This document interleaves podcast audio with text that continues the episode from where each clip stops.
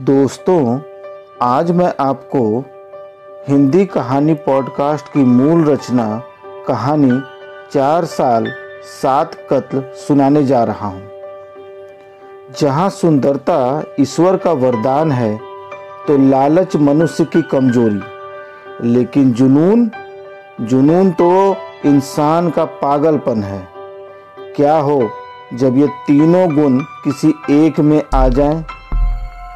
साल 2001 जगह Christian colony Meerut, दिसंबर का महीना, बारिश सुबह से रुक रुक कर हो रही है।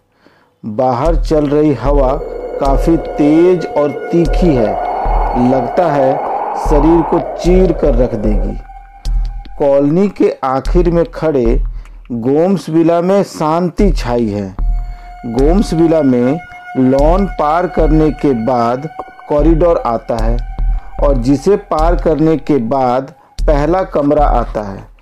इस कमरे में रोशनी हल्की सी है।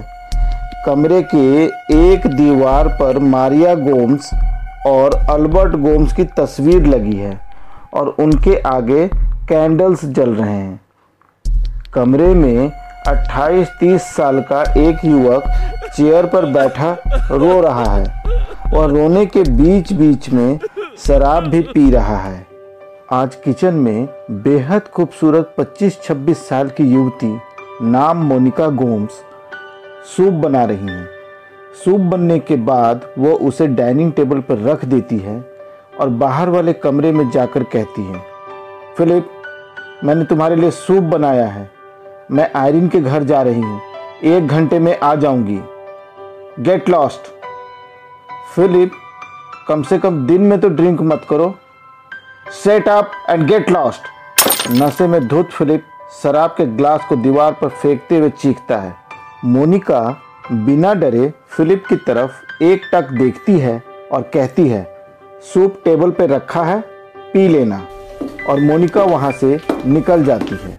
दोपहर के दो बजे सिटी हॉस्पिटल की एंबुलेंस सड़क पर सायरन बजाती हॉस्पिटल की तरफ़ दौड़े जा रही है। एंबुलेंस में मोनिका गोम्स बैठी हैं और पास ही स्ट्रेचर पर उसका पति फिलिप गोम्स लेटा है। उसकी हालत बेहद खराब है। हॉस्पिटल पहुँचते ही इमरजेंसी रिस्पांस टीम फिलिप को अंदर ले जाती है और मोनिका बाहर कॉरिडोर में पत्थर सी खड़ी रह जाती है। थोड़ी देर बाद एक 50-55 साल का बुज़ुर्ग आदमी एक 22-23 साल की युवती के साथ लगभग भागते हुए मोनिका के पास पहुँचते हैं। दोनों हड़बड़ाए से एक साथ पूछते हैं, अरे, क्या हुआ मोनिका? मोनिका सब ठीक तो है ना? फिलिप कैसा है? पता नहीं नताशा, पर मुझे लगा जैसे उसकी साँसें नहीं चल रही थी। हाँ? लेकिन उसे हुआ क्या? पीटर अंकल, जब मैं आयरिन के घर से लौटी तो मैंने देखा फिलिप बेडरूम में नहीं था। बाथरूम भी अंदर से लॉक था। मैंने बाहर से दरवाज़ा खटखटाया और आवाज़ लगाई, फिलिप, अंदर हो क्या? आंसर मी मुझे कोई जवाब नहीं मिला। मैंने तुरंत आयरिन को कॉल किया, फिर वो और उसका हस्बैंड रिचर्ड थोड़ी देर में आ गए। उन दोनों ने भी कोशिश करी, पर फिलिप ने कोई जवाब नहीं दिया। तो मैंने रिचर्ड से कहा फिलिप जवाब नहीं दे रहा। कुछ तो गड़बड़ है। हमें दरवाज़ा तोड़ देना चाहिए। थोड़े प्रयास के बाद रिचर्ड दरवाज़ा तोड़ने में कामयाब रहा। बाथरूम में अंदर फिलिप फर्श पर पेट के बल लेटा था। वो कोई रिस्पॉन्स नहीं दे रहा था। लेकिन मुझे लग रहा था जैसे उसकी सांस नहीं चल रही थी। इसलिए मैंने तुरंत एंबुलेंस को कॉल किया और उसे हॉस्पिटल ले आई। मोनिका की बात अभी पूरी भी नहीं हुई थी कि इमरजेंसी ओटी का दरवाज़ा खुला और डॉक्टर बाहर आया। तीनों भाग के डॉक्टर के पास पहुँचे। सॉरी मिसेज मोनिका गोम्स आपके हस्बैंड की डेथ हॉस्पिटल आने से पहले ही हो चुकी थी। ऑल दो हम उन्हें रिवाइव करने की बहुत कोशिश करी, पर डेथ फिलिप की डेथ हो गई? जी हार्ट अटैक की वजह से। एक्सक्यूज मी इतना कहकर डॉक्टर वहाँ से चला गया। इधर नताशा, पीटर और मोनिका एक साथ रोने लगी। कुछ देर बाद, पीटर और मोनिका फिलिप की बॉडी को देखने अंदर जाते हैं। इधर नताशा अपने फ़ोन से एक नंबर डायल करती है। हाय नताशा, कैसी हो? जॉर्ज, फिलिप की डेथ हो गई। Philip is no more. क्या? कैसे डेथ हो गई? अभी एग्जैक्टली exactly पता नहीं है। मोनिका ने कहा कि फिलिप को बाथरूम में पड़ा हुआ देखा। जॉर्ज, अभी हम हॉस्पिटल में ही हैं। डॉक्टर ने कहा कि फिलिप को हार्ट अटैक आया था। ठीक है ठीक है, मैं अभी मेरठ के लिए निकलता हूँ। तुम अपना और मोनिका का ध्यान रखना।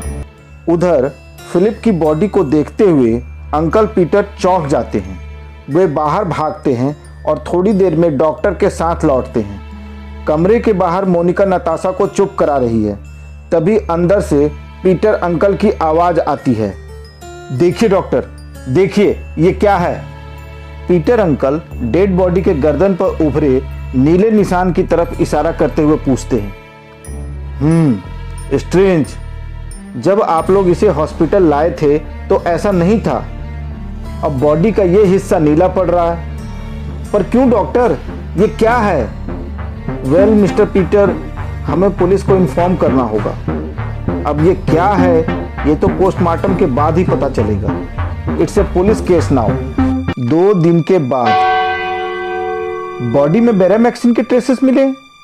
यस सर बेरामैक्सिन और बेरामैक्सिन की वजह से ही हार्ट अटैक आया है। बेरामैक्सिन कितनी मात्रा में यूज़ हुआ है?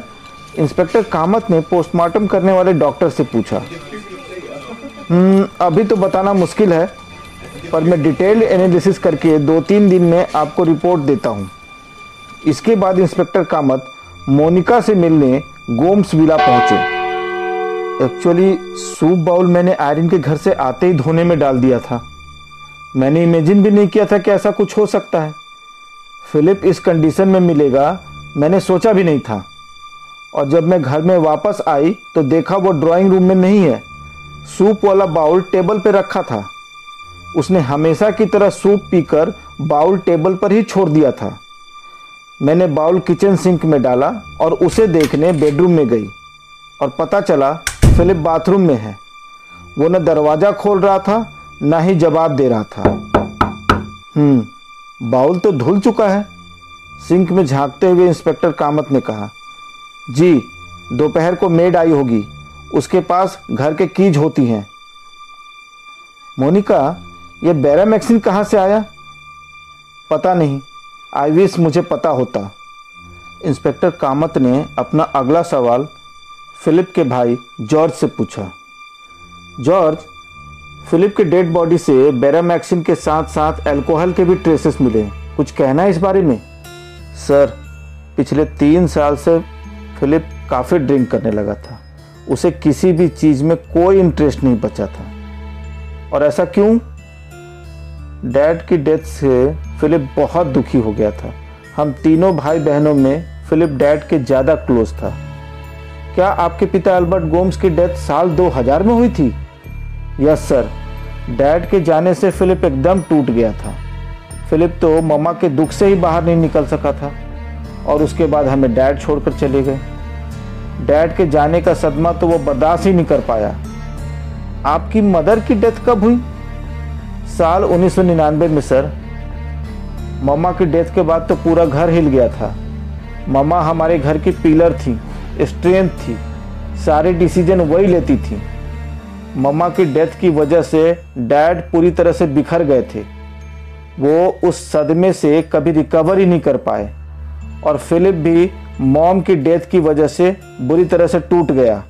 इनफैक्ट, मॉम की डेथ के बाद वह बहुत दुख में रहने लगा। फिर डैड की डेथ के बाद फिलिप रात दिन ड्रिंक करने लगा। उसने हर काम, हर चीज़ छोड़ दी।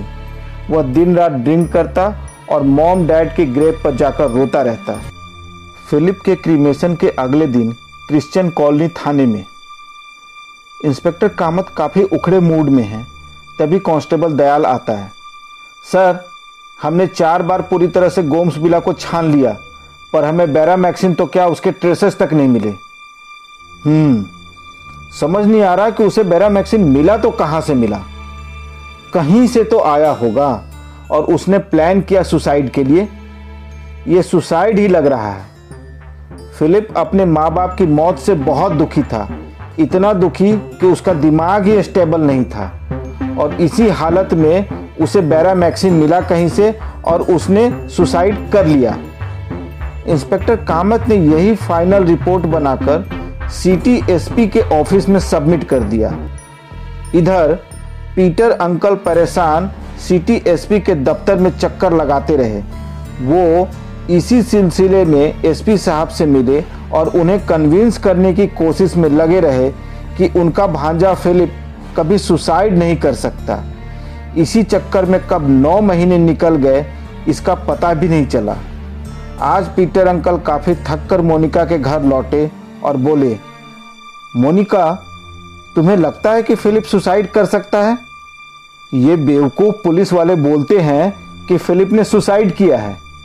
कोई कुछ भी बोले, मैं कहता हूँ और कहता रहूँगा कि मेरा भांजा फिलिप कभी सुसाइड नहीं कर सकता। उधर जॉर्ज को देखो, वो वो मुझसे कहता है कि पीटर अंकल, आप इस मामले को और कितना खींचोगे? अरे, उसका अपना सगा भाई मरा है। मुझे तो इस पर भी डाउट होने लगा है। पीटर अंकल आप फिलिप की मौत का इतना स्ट्रेस मत लीजिए। अब नौ महीने हो गए। फिलिप जा चुका है। मोनिका, मैं वासिम जी से बात करूँगा। देखना उनकी ऊपर तक पहुँच है। देखना यह फिलिप का केस मैं बंद नहीं होने दूँगा। तुम ही बताओ मोनिका फिलिप खुदकुशी कैसे कर सकता है? मैं आपका दुख समझ सकती हूँ अंकल मुझे भी इस बात का दुख है। मेरे लिए भी ये एक्सेप्ट करना मुश्किल है, लेकिन सच यही है, आपको भी सब भूल कर आगे बढ़ना चाहिए।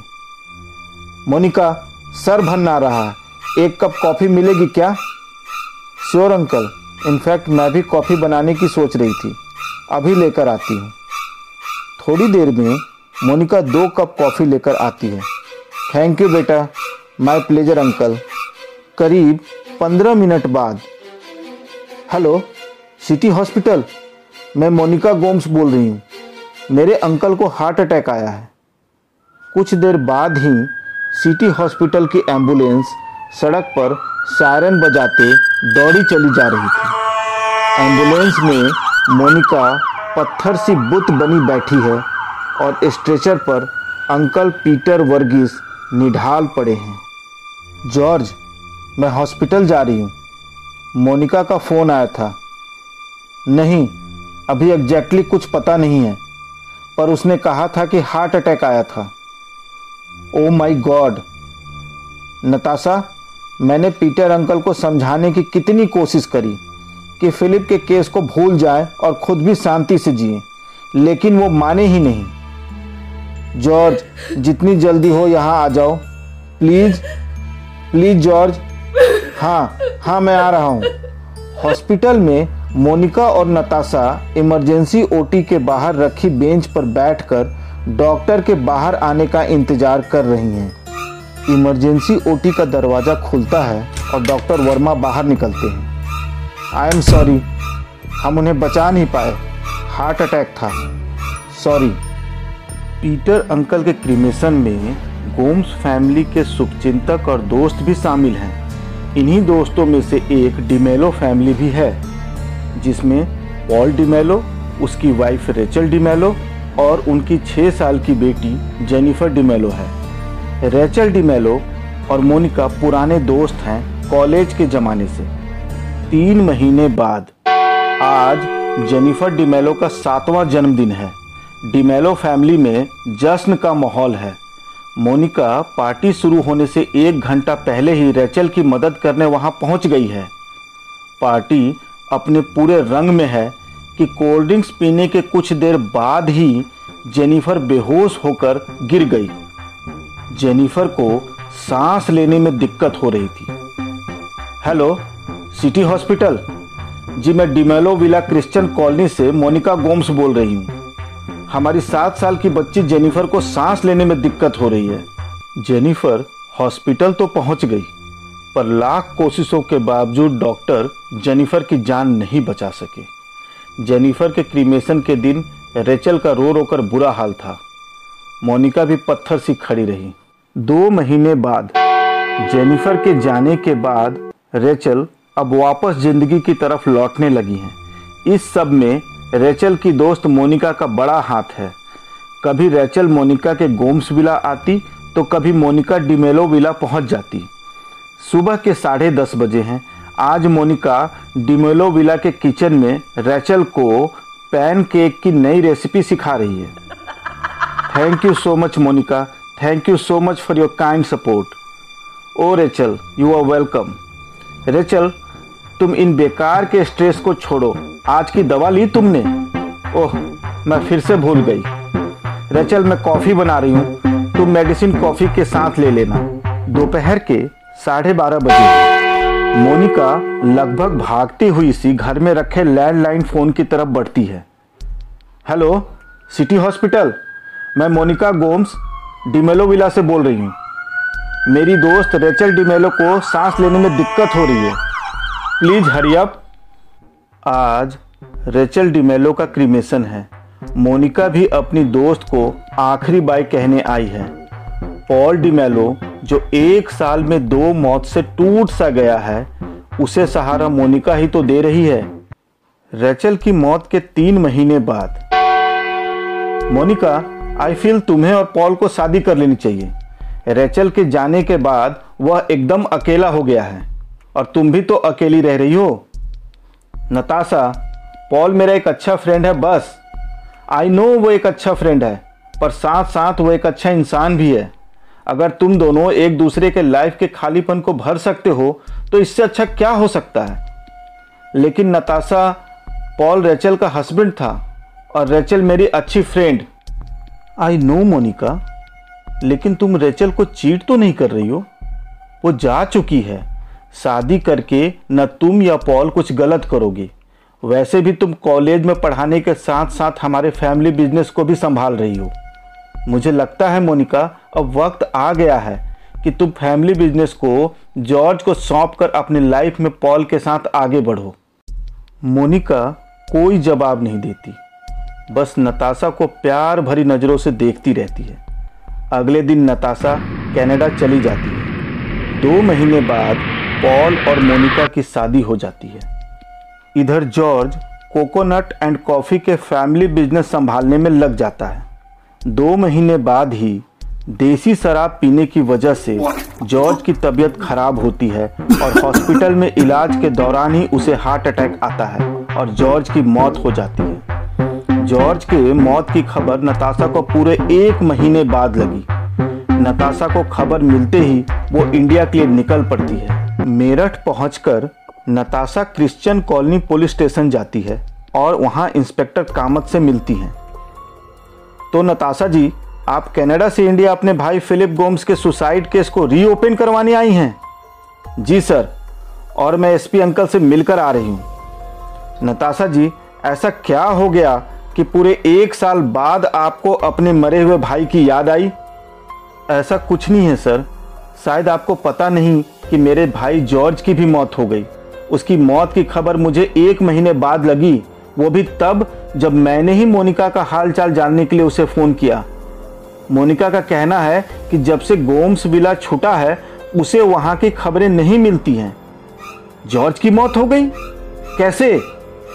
जी देसी शराब की वजह से तबीयत खराब हुई और हॉस्पिटल में इलाज के दौरान जॉर्ज को हार्ट अटैक आया और उसकी मौत हो गई। सर, कनाडा में एक दिन अपने दोस्तों से डिस्कशन के दौरान एक खास बात पर मेरा ध्यान गया, जिस पर मैंने पहले कभी सोचा ही नहीं। हम्म और वो खास बात क्या है? सर, मेरे घर में सभी मौत कुछ खाने या पीने के बाद हुई है। मेरी मॉम को लंच के बाद फ़ूड पॉइजनिंग हुआ। और वो लंच मोनिका ने कॉलेज से आने के बाद बनाया था। बाद में मेरी मामा को हार्ट अटैक आया। मेरी मॉम के जाने के बाद मेरे डैड अल्बर्ट गोम्स की मौत हार्ट अटैक से हुई और ये हार्ट अटैक उन्हें कॉफ़ी पीने के बाद आया। मेरा भाई फिलिप उसकी मौत को तो आप जानते ही हैं। और उसकी मौत का पता लगाते लगाते पीटर अंकल हमें छोड़कर चले गए और उनकी मौत भी हार्ट अटैक से हुई। उन्होंने आखिरी बार कॉफ़ी पी थी। हम्म। वो सब तो ठीक है, पर आप भूल रहे हैं कि आपके भाई ने सुसाइड किया था। पोस्टमार्टम में हमें उसके शरीर से बैरामैक्सिन के ट्रेसेस मिले थे। लेकिन सर, डेथ सर्टिफिकेट में मौत का कारण हार्ट अटैक था। और अब जॉर्ज, वो हॉस्पिटल में एडमिट होता है देसी शराब के कारण, लेकिन उसकी जान जाती है हार्ट अटैक से। मोनिका को हॉस्पिटल में जॉर्ज के लिए टिफ़िन लाते देखा गया था। सर, मुझे तो अब जेनिफर डिमेलो और रेचल डिमेलो की मौत भी डाउटफुल लगने लगी है। दोनों की मौत का कारण हार्ट अटैक ही था और दोनों की मौत के वक्त मोनिका वहाँ मौजूद थी। तो नताशा जी, आप ये कहना चाह रही हैं कि आपकी भाभी मोनिका गोम्स, आपकी मॉम मारिया गोम्स, आपके पिता अल्बर्ट गोम्स, आपके दोनों भाई फिलिप और जॉर्ज और आपके अंकल पीटर फर्नांडिस की मौत के लिए जिम्मेदार है। हमने अपने लास्ट इन्वेस्टिगेशन में मोनिका को चार बार थाने बुलाकर 25 दफे पूछताछ कर चुके हैं, पर हमारे हाथ कुछ नहीं लगा। पड़ोसियों से लेकर घर में काम करने वाली तक का बयान लिया, पर सबने खुले दिल से मोनिका की ही तारीफ़ करी। हमने मोनिका को कॉलेज जाने से लेकर फैमिली बिज़नेस संभालने तक पर कड़ी नज़र रखी। इस उम्मीद में कि शायद एक्स्ट्रा मैरिटल एंगल निकल आए, पर कुछ भी नहीं मिला। हम ये तक पता नहीं लगा पाए कि फिलिप को बैरामैक्सिन कहाँ से मिला। अब आपको क्यों लगता है कि सारी मौतें नेचुरल नहीं, बल्कि मर्डर हैं? सर, एक वजह तो ये कि सारी मौत का कारण हार्ट अटैक ही क्यों? और दूसरी वजह यह कि सारी मौत कुछ खाने या पीने के बाद हुई है। हम्म। तभी इंस्पेक्टर कामत के टेबल पर रखा फ़ोन बज उठा। जय हिंद, सर। जी जी जी, वो मेरे सामने ही बैठी हैं। जी, ठीक है।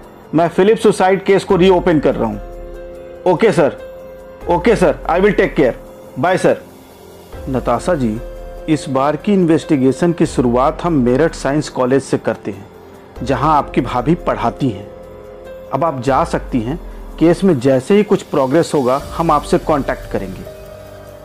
पाँच दिनों के बाद इंस्पेक्टर कामत डिमेलो विला पहुँचते हैं, वो मोनिका से मिलते हैं। पॉल बिज़नेस के सिलसिले में शहर से बाहर है।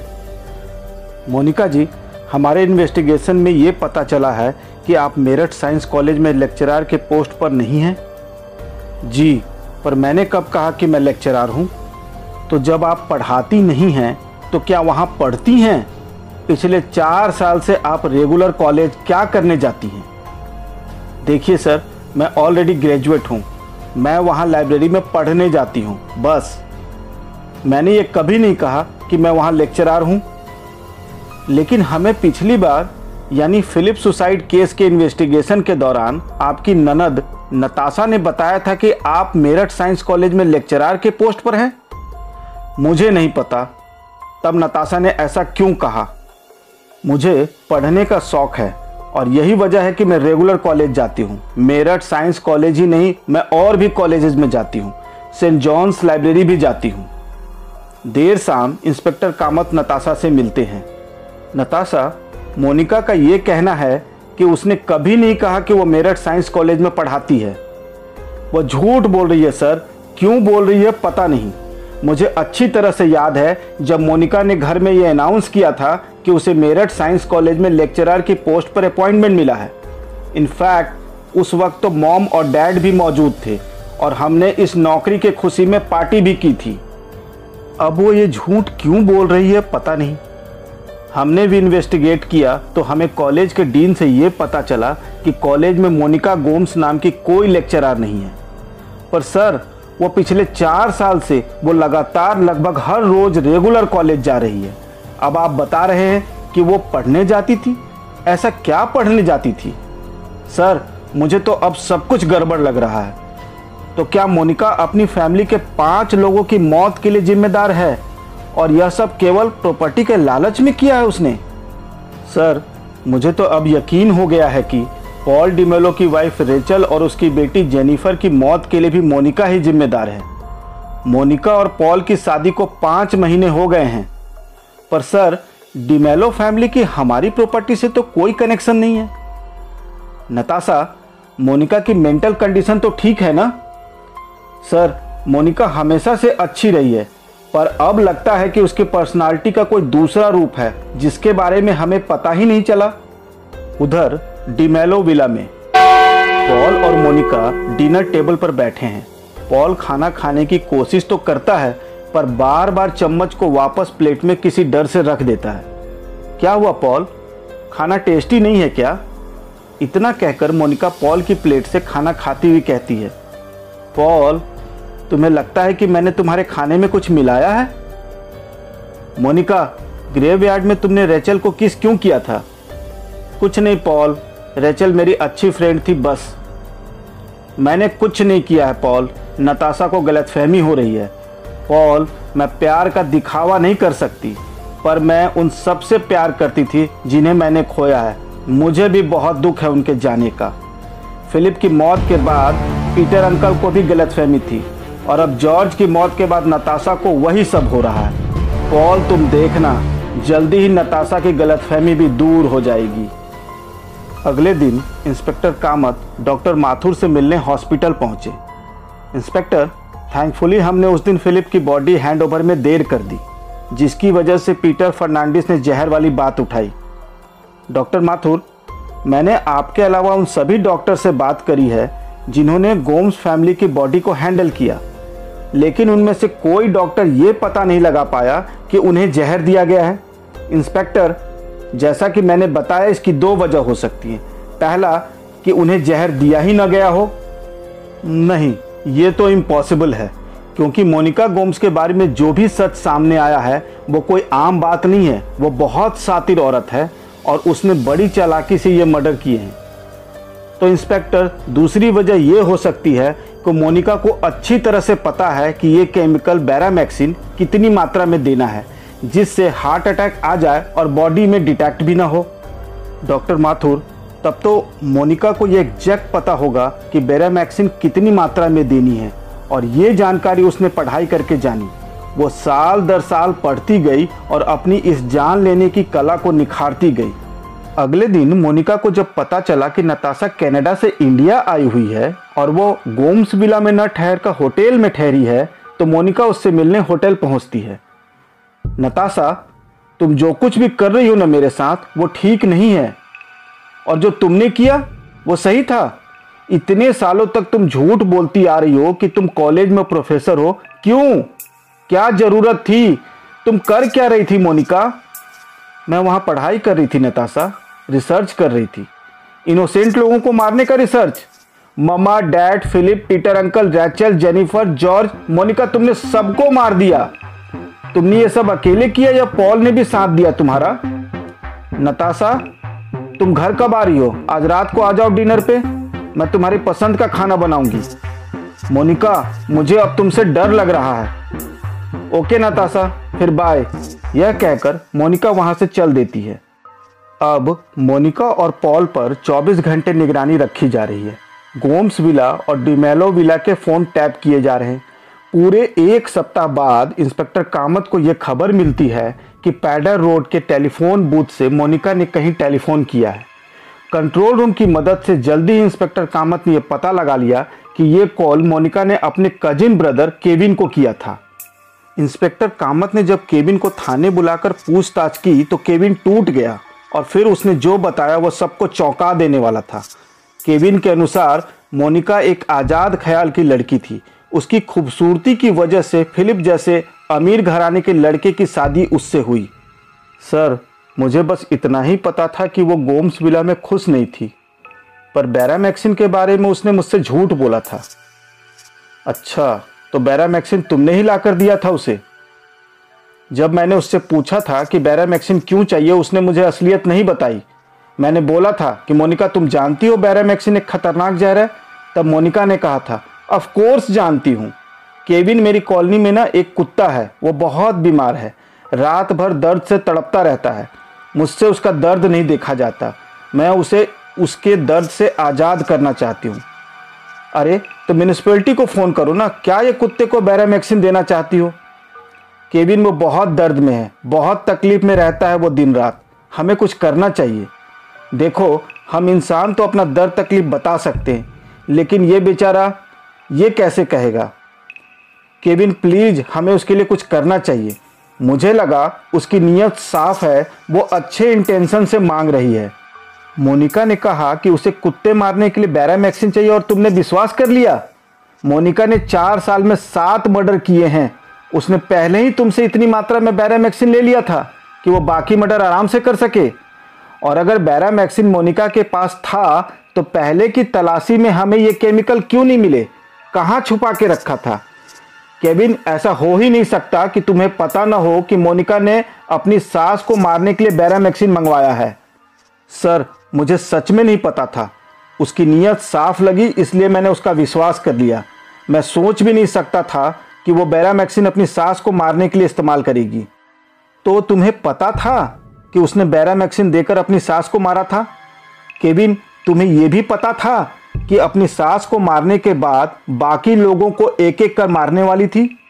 सर, मैं फंस गया था। मैं फंस गया था उसके जाल में। जब मारिया गोम्स मरी थी, मरी नहीं थी, मारी गई थी। मारिया गोम्स का मर्डर हुआ था, केविन। हाँ मारिया गोम्स का मर्डर हुआ था। तब मेरा उस पर ध्यान गया। मुझे समझ में आ गया कि मोनिका ने ही गड़बड़ करी है। मैंने मोनिका से पूछा, क्या किया तुमने? क्या किया मैंने, केविन? तुमने अपनी mother in law Maria Gomes का मर्डर किया है ना? मैंने उन्हें नहीं मारा। नहीं मारा? ठीक है, मैं अभी पुलिस को फ़ोन करके बात करता हूँ। मोनिका ने मेरे हाथ से फ़ोन छीन लिया तो मैंने कहा, मुझे अभी के अभी सारा सच जानना है। तो तुम्हें मारिया गोम्स की मौत पर ही मोनिका पर शक हो गया। तुमने टू प्लस टू किया और तुम्हें समझ में आ गया कि उसी ने अपनी सास का मर्डर किया है। अचानक नहीं, सर। जब मोनिका ने बैरामैक्सिन मंगवाई थी, उसके कुछ दिन बाद ही मारिया गोम्स को फ़ूड पॉइजनिंग हुआ और मरने से एक महीना पहले तक तो वो बिस्तर पर ही रही। मैं समझ गया, मोनिका ने ही कुछ गड़बड़ करी होगी और मारिया की डेथ के बाद तो यकीन हो गया। मोनिका ने भी एक्सेप्ट कर लिया कि उसने ही अपनी सास को मारा है और बैरामैक्सिन जो उसने मुझसे मंगवाया था, वही इस्तेमाल किया है। वो बोली, केविन, उस औरत ने मेरी ज़िंदगी नर्क बना दी थी। ये मत करो, वो मत करो, यहाँ मत जाओ, वो मत लाओ, मैं तंग आ गई थी उससे। केविन, तुमने मुझ पर एहसान किया है। तुमने मुझे आज़ादी दिलाई है। सर, मैं फंस गया था। मैं फंस गया था उसके जाल में। तो केविन तुम हर बार उसे अगले शिकार के लिए बैरामैक्सिन लाकर देते रहे? सर, मारिया गोम्स की मौत के बाद मोनिका ने मुझे धमकी दी कि मर्डर में मैं बराबर का हिस्सेदार हूँ। आखिर बैरामैक्सिन मैंने ही लाकर उसे दिया था। एक मर्डर में फंसने के बाद मैं आगे वापस फंसने वाला था। मतलब मुझे पता होता था कि आगे और भी मर्डर होने वाले हैं। वो हर बार मुझसे बैरामैक्सिन लेती और थैंक यू चिपका देती। हाँ मरने वाले का नाम ज़रूर बता जाती। मारिया गोम्स के बाद उसने जो नाम बताया वो अल्बर्ट गोम्स का था। और उसके बाद उसने फिलिप का नाम बताया। इसके बाद अंकल पीटर, क्योंकि वो फिलिप की मौत को बार बार कुरेद रहे थे, जबकि पुलिस शांत बैठी थी। मैं हैरान तो तब रह गया, जब पैकेट लेने के बाद मोनिका ने जेनिफर का नाम लिया, जो केवल छः साल की थी। उसके बाद मोनिका ने रेचल का नाम लिया और आखिरी बार जब मैंने उसे पैकेट दिया, मैंने नाम तक नहीं पूछा। बाद में पता चला कि वो जॉर्ज था। केविन के बयान के आधार पर मोनिका को गिरफ़्तार किया गया। पहले तो उसने चुप्पी साध ली और अपना कोई बयान दर्ज नहीं कराया। जब उसे ये पता चला कि उसका कजिन ब्रदर केविन गिरफ़्तार हो गया है तो मोनिका के तेवर थोड़े नरम पड़े। मोनिका, तुम्हारा खेल खत्म हुआ। अब तुम्हारे चुप रहने का कोई मतलब नहीं है। तुम्हें कैसे पता चला कि बैरामैक्सिन कितनी मात्रा में देनी है कि हार्ट अटैक तो आ जाए, पर बैरामैक्सिन बॉडी में डिटेक्ट न हो, जिससे डॉक्टर ये पकड़ ना पाए कि मरने वाले को जहर दिया गया है? मैंने इसके बारे में बहुत रिसर्च किया था, बहुत पढ़ाई करी थी।